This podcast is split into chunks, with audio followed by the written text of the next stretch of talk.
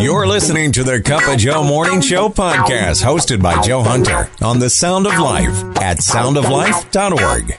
I'm checking out uh, Paul's letter to the church at Corinth, and as I always like to say, a lot of things are going on in Corinth. Man, it was something else.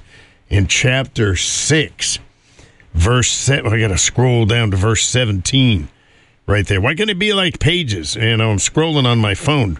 Verse seventeen. But he who is joined to the Lord becomes one spirit with him. Our union with Christ is the most profound mystery and reality. You see, in him, we're not merely followers, we're one. This oneness means his life is our life, his victory is our victory, and his spirit is united in or to our spirit. His spirit is united to our spirit. Paul said that in 1 Corinthians 6 17. Standing on that. The Cup of Joe Morning Show with Joe Hunter. He is that morning person. Came across something pretty cool that we all should know and have in the back of our minds, really, especially this time of the year. But also be sure to tell your kids how the giraffe, or find out for yourself, how the giraffe disproves evolution. I never thought about that, but you think a giraffe's, the head of, of a, a full grown giraffe is 18 feet off the ground. His heart is down in its body. His heart must be pretty big and powerful to pump blood up to the top of that head, and it is. It can be two feet wide, the heart of a giraffe. What happens when a giraffe gets thirsty? Oh, wait a minute, I gotta bend way, I gotta come down, way down there again. The head explodes, and the giraffe goes, just for an instant goes, man, I should have evolved into something so that that. But no, of course, the head doesn't explode. Check it out. Why doesn't it? It's a pretty interesting thing right there. But somebody was talking about, kind of in a dispute about the tenets of Christianity, you know, um, and and an evidence for Christ. Obviously, I mean, not obvious. Maybe it's not obvious, but every archaeologist, uh, alive and dead, that's reputable, has said that the person of Jesus Christ is a real person, documented person. Uh, Greek and or I guess Roman historians have you know, cataloged the fact that there was a man named Jesus, right, and going around preaching and stuff. So anyway, but the resurrection. People say, I, and I heard this, and I never thought about this. Well, the resurrection wasn't that big deal. I mean, Jesus raised Lazarus from the dead.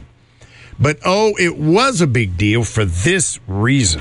And the resurrection of Jesus is not just the resurrection of any old body, it's the resurrection of the man who claimed to be Messiah, Son of God, and Son of Man, and, and, who was crucified for those allegedly blasphemous claims. If God has raised this man from the dead, then he has, I think, unequivocally and publicly vindicated those allegedly blasphemous claims. Huh. Reaching the heart of the Northeast, the sound of life. Yeah, I found out about this 93 uh, year old widow who inherited, now get this, you're 93 years old, you inherit from your husband um, a billion dollars. That's no joke. That was like a billion dollars. Her name is Ruth. She, a uh, former professor at Einstein College um, was the wife of Wall Street investor. His name is David, but he was one of the early investors in the holding company Berkshire Hathaway, very famous. So, uh, I mean, he left her a billion dollars. You know what she did with it? it was pretty amazing. Uh, a bunch of people were at Einstein uh, College and uh, New York City's Al- Albert Einstein College of Medicine. And they were there and they made the announcement. People were just weeping she gave it to the university to pay tuition.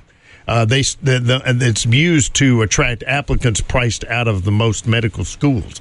Einstein's current tuition is about sixty thousand dollars a year, which you probably would have guessed. So that was uh, that was an incredible thing. Somebody, I really think, said, "Hey, you know what?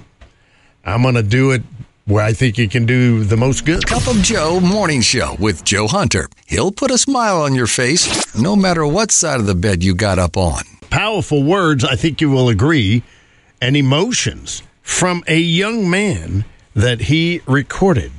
How cool would it be? Of course, you would say. How cool would it be if if you died and you were in front of the throne of God saying, No, I believe in Jesus. I, I know you. I went to church on Sunday. I read my Bible. How cool would it be before you even spoke a word out of your mouth? God looked at you and he said, I knew you. I know you. I saw your efforts. I saw your flaws. I saw your failures.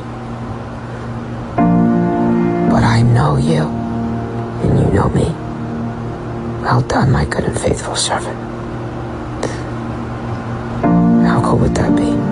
Reaching the heart of the Northeast, the sound of life. Could only dream if some of my words ever lasted over 20 years after I was gone, but they did. This man, very unassuming man, right? I'm talking about Fred Rogers. Mr. Rogers looked right in that camera and basically loved on kids. And we probably, no matter how old we are, we probably remember that because he was on television for so long, had the absolute simplest of shows on television, but yet was so loved by so many people. Today's the day that he died. Uh, he was a lay pastor, I believe that's correct, right there. But uh, he basically infused what he knew and what he believed into the way he treated uh, the kids, really, you know, with honesty and respect, and the way he showed them that uh, people, real people. That was pretty cool. Mr. Rogers once said the greatest thing that we can do is to help somebody know that they're loved and capable of loving. Your daily dose of encouragement. I say start small and work up. Now try again, boy. Kids nowadays know it all. The Cup of Joe Morning Show, the sound of life. Yes, you got a word for us, Sadie? The other day, I was getting my four year old ready to get out the door for school, and he was trying to zip up his coat. He's pretty good at it, pretty independent, and can do it on his own. But he was struggling, and he said, Mommy, can you help me zip up my coat? So I went, knelt down to go help him zip up his coat, but he wouldn't let go of his coat and the zipper, so I couldn't help him.